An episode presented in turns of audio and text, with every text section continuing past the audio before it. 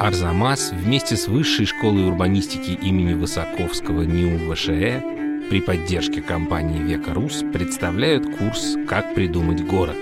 Лекция третья. Тель-Авив и план Гедеса. Рассказывают Алексей Новиков и Марина Сапунова.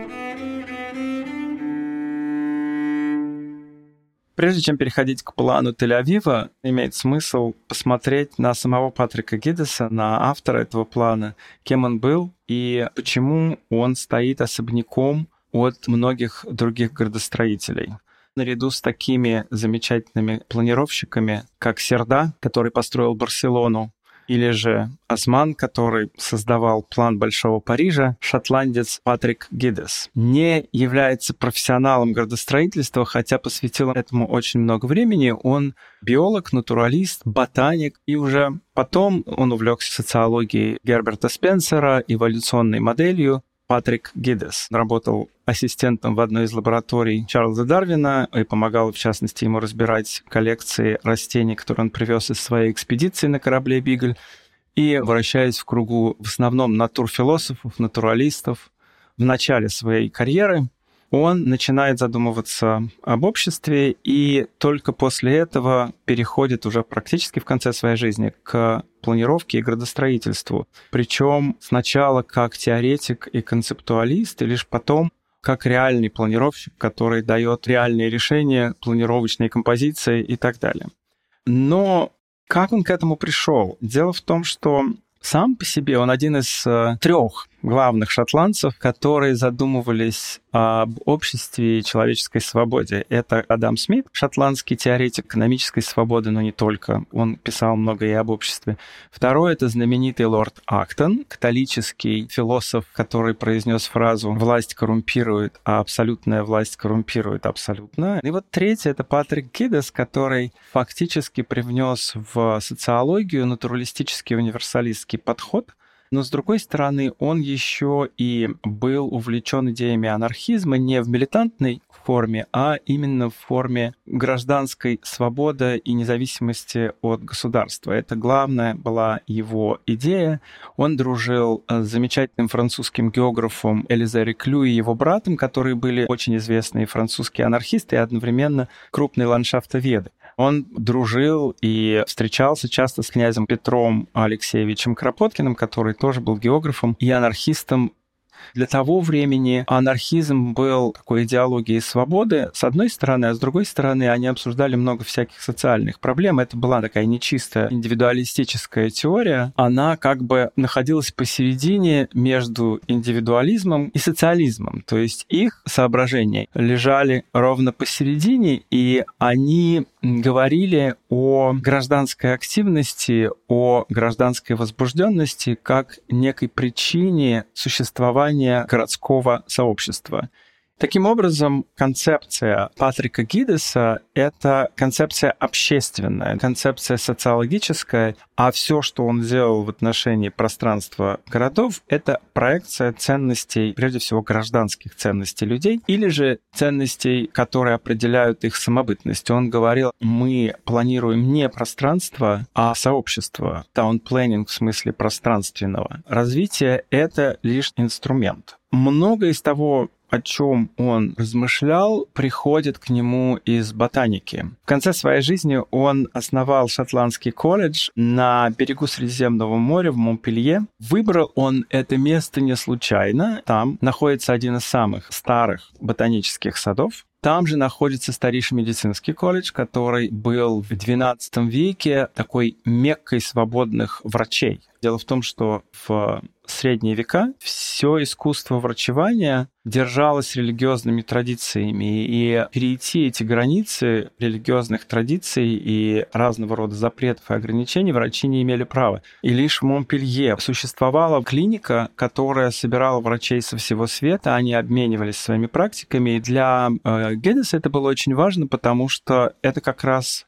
две линии, которые он развивал. Это социология растений, ботаника, над которой он работал практически всю свою жизнь. И линия, связанная со здравоохранением, которую он потом перекладывал в принципы таунпланинга, его язык даже был хирургический. Он говорил о том, что город — это организм, его нельзя перекраивать, его можно только лечить. И он, собственно, совершал хирургические операции, как он сам признавался, в процессе своего планирования. Он всеми возможными силами пытался уйти от каких-то серьезных нарушений в уже сложившейся структуре, и если это приходилось делать, то он это очень долго обосновывал, а, как правило, все равно избегал. И его вот эта вот концепция города, ландшафта была для него очень важна. И в этом смысле он был последователем такого известного градостроителя американского Фредерика Олмстеда. Этот человек известен прежде всего тем, что он спланировал центральный парк на Манхэттене. И до этого еще центральный парк в Буффало и проспект парк в Бруклине. И для Олмстеда центральный парк был не столько парком, сколько местом встреч горожан, живущих на Манхэттене и в Нью-Йорке. И то же самое проспект Парк в Бруклине. Нью-Йоркское общество в XIX веке было достаточно сегрегировано, и Олмстед воспринимал парк как средство десегрегации человека. Вот эта вот концепция парка как такого оздоравливающего городскую атмосферу социального института для Гедеса была невероятно важна. Как говорит Радаман, российский географ, географ, природный ландшафт и вообще природа не только равнозначна человеку на земном шаре, но она еще и равноправна ему. И Гедес пытался показать, что, во-первых, живое сообщество в городе, на него нужно обращать внимание, а во-вторых, природа в виде разного рода парков, есть инструмент социализации. Интересно, что он, в принципе, как и Петр Кропоткин, так и Элизар Клю, относился с большой осторожностью с большой опаской к частной собственности на землю. Они считали, что история Земли, в частности, ландшафт, ландшафта и история поколений не позволяет отчуждать пространство, поскольку за ним стоит такое количество разного рода эпох, и оно должно принадлежать всему человечеству, а речь может идти только об аренде, но никогда о собственности. В 25 году, когда он фактически завершил концепцию плана Тель-Авива, он создавал что-то, что никогда раньше ему не приходилось делать, город на пустом месте. И он сделал много всего интересного. Ну, в частности, он действительно попытался спроецировать вот этот анархический идеал, идеал свободного человека на планировку города, который теперь является знаменитым кварталом Белый город, застроенный учениками школы Баухаус или подражателями этой школы в основном. В 1932 году, когда уже умер Гедес, Значительная часть его идей была пересмотрена, план города был сильно модернизирован, изменен, но какая-то часть, какой-то отпечаток остался вот в этом баухаусовском квартале, и затем отдельными элементами распространился по всему городу. Сейчас имеет смысл поподробнее обратить внимание на то, каким образом Патрик Гидес планировал Тель-Авив и в чем особенности его плана. 1925 год. Мэр Дизингов, мэр Тель-Авива, приглашает шотландца сэра Патрика Гедеса для подготовки первого плана развития города. Возникший из отдельных еврейских жилых кооперативов, быстрорастущий Тель-Авив остро нуждался в какой-то объединяющей концепции. В основу своего предложения Гедес поставил идею жилого квартала сообщества небольшой группы индивидуальных домов с определенной иерархией улиц и зеленых садов. На карте современного Тель-Авива границы плана Гедеса — это, в общем, очень небольшая территория в центральной части города. Но вопросы о границах приватного и общественного пространства в городской среде, о роли самоуправления и задачах городского планирования, которые поднимает Патрик Гедес в проекте 1925 года, по своему масштабу охватывают огромное количество городов по всему миру. К 1925 году Тель-Авив обладал как минимум двумя значимыми для текущей истории вещами. Отдельным самоуправлением и огромной проблемой перенаселенности существующих кварталов. Если говорить о самоуправлении, то независимость Тель-Авива как муниципального образования формировалась постепенно. От небольших еврейских кварталов за границами Яфа, организованных частными строительными ассоциациями и предпринимателями, где жилье предоставлялось членам этих ассоциаций. Формально эти общины находились под общим управлением ЯФа, включая, помимо прочего, например, и региональную комиссию по городскому планированию. Затем британское правление санкционировало отделение Тель-Авива от Яфа в отдельное самоуправление к 1923 году. А в 1934 году он получил статус муниципального образования. И это провозглашение, по сути, сделало Тель-Авив первым еврейским самоуправляемым городом в Палестине. За это время численность населения Тель-Авива умножилась несколько раз. По данным 1910 года, в еврейских кварталах проживало порядка 300 человек, и в сумме это было где-то 60 домов. А в 1922 году это было уже 15 тысяч человек, а еще через три года 40 тысяч. Такой резкий рост населения спровоцировал, как пишет Яэль Алвей, возникновение густонаселенных многоквартирных домов без водопровода, канализации, улиц, электричества или социальных услуг. Такое положение дел, безусловно, имело и политические риски для мэра Дизингофа. Городу был необходим план, позволяющий прогнозировать развитие тех или иных территорий в соответствии с ростом численности населения.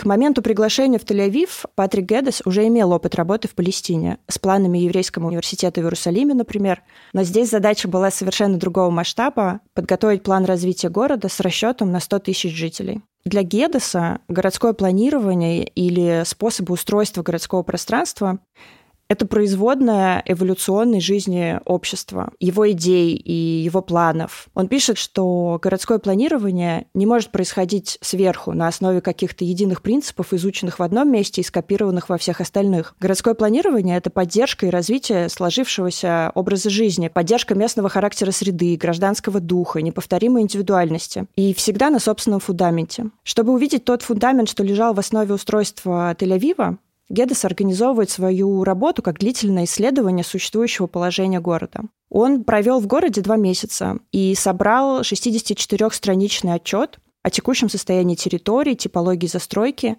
и подготовил рекомендации по их дальнейшему развитию. На чем же делает акцент Гедес в этом документе? Во-первых, сама организация жилого квартала. Самая простая единица этого плана это участок дома для одной семьи. Его площадь равна примерно 560 квадратных метров. Из таких участков собирается жилой квартал. Можно представить его как квадрат, разбитый на множество небольших индивидуальных участков. Хотя Гедес не затрагивает форму домов или не говорит об архитектуре. В своих материалах он так или иначе фиксирует базовые пространственные параметры. Он говорит обо всем, что не форма, обо всем, что между зданиями. Ширина, высота, плотность, отступы и так далее. Все, что формирует городское пространство. Во многом это выглядит как попытка соединить идеи о кооперативном полугородском, полусельском образе жизни, которые в тот момент были сильны в Европе и последователем которых э, в том числе являлся Гедес. Но, с другой стороны, это была попытка соединить эту историю и с практикой кооперативных кварталов, уже существовавших в Тель-Авиве на тот момент. Второе, на что стоит обратить внимание, это иерархия улиц. Вокруг жилого квартала по периметру устраиваются главные улицы. Внутрь квартала идут небольшие проезды и проходы, используемые в основном жителями этого квартала. При этом ни одна из этих улиц не является тупиковой и ведет к небольшому общественному парку, саду или спортивной площадке, расположенной в центре жилого квартала. Третий момент, который Гедес подчеркивает в своем отчете, это зеленые сады. Как пишет исследовательница Рахель Калюс, то, к чему стремится Гедес в Тель-Авиве, это создание пространства перехода между городом и не городом, деревней. И, наконец, четвертый пункт – самоуправление. Гедес развивал идею не просто самоуправления жителей, но и буквально их участие в строительстве или содержании дома. Таким образом, выбор в пользу малоэтажного квартала – это еще и способ упростить участие жителей в строительстве этого жилого квартала.